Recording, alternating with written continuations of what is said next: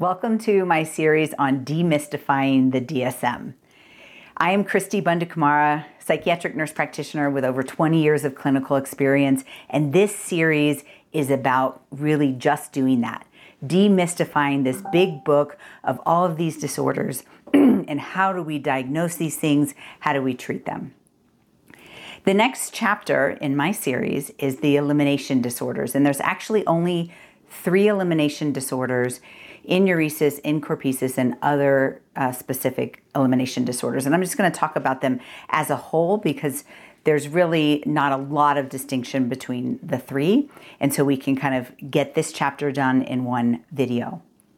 So, what is enuresis and encopresis? Enuresis is um, voiding or urinating on oneself or in their sleep. And encopresis is uh, feces um, and this could be voluntarily or involuntary.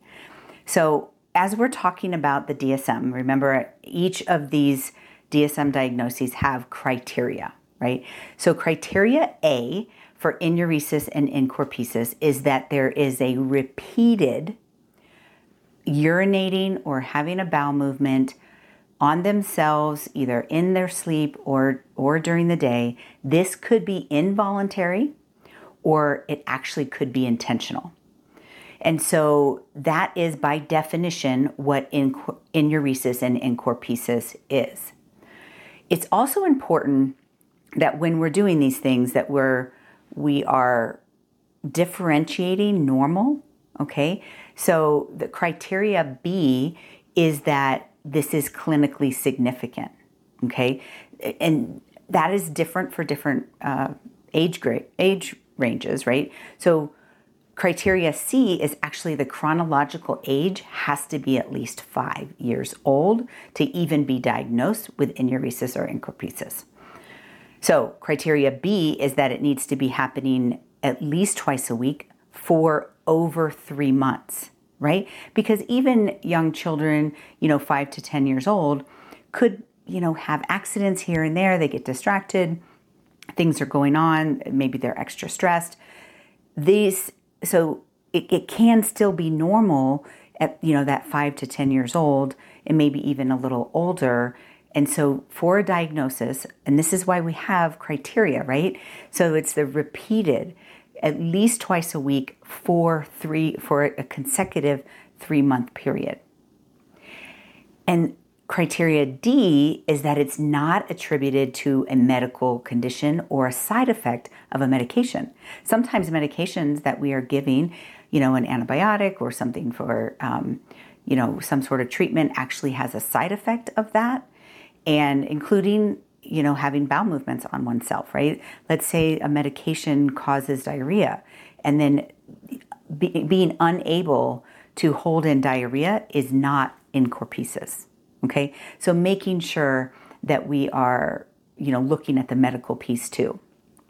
Some other medical diagnoses that can cause what looks like enuresis or encopresis is diabetes.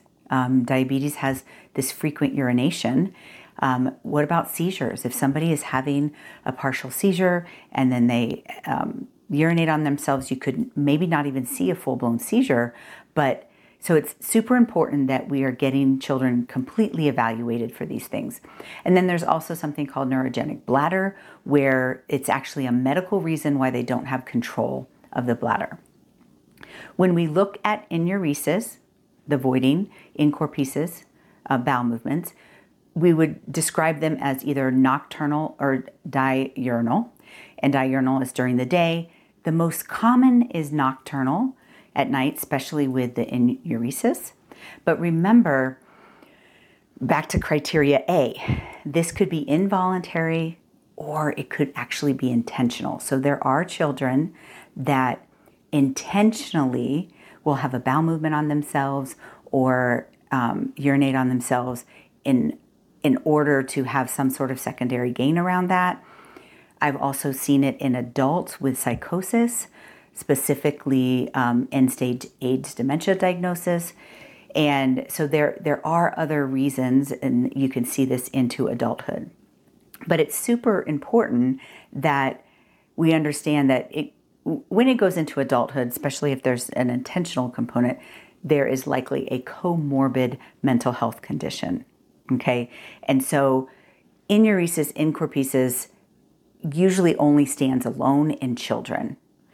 Whereas, you know, you can see this in adults, but there is very, very, very likely a comorbid condition of some sort of uh, psychosis, personality disorder, um, you know, even severe mood disorders.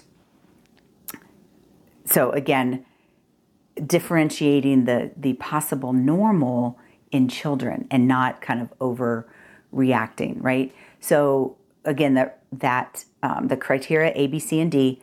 A is it it's repeated, that it's clinically significant, so more than twice a week for three months that their age, their chronological age is greater than five years old.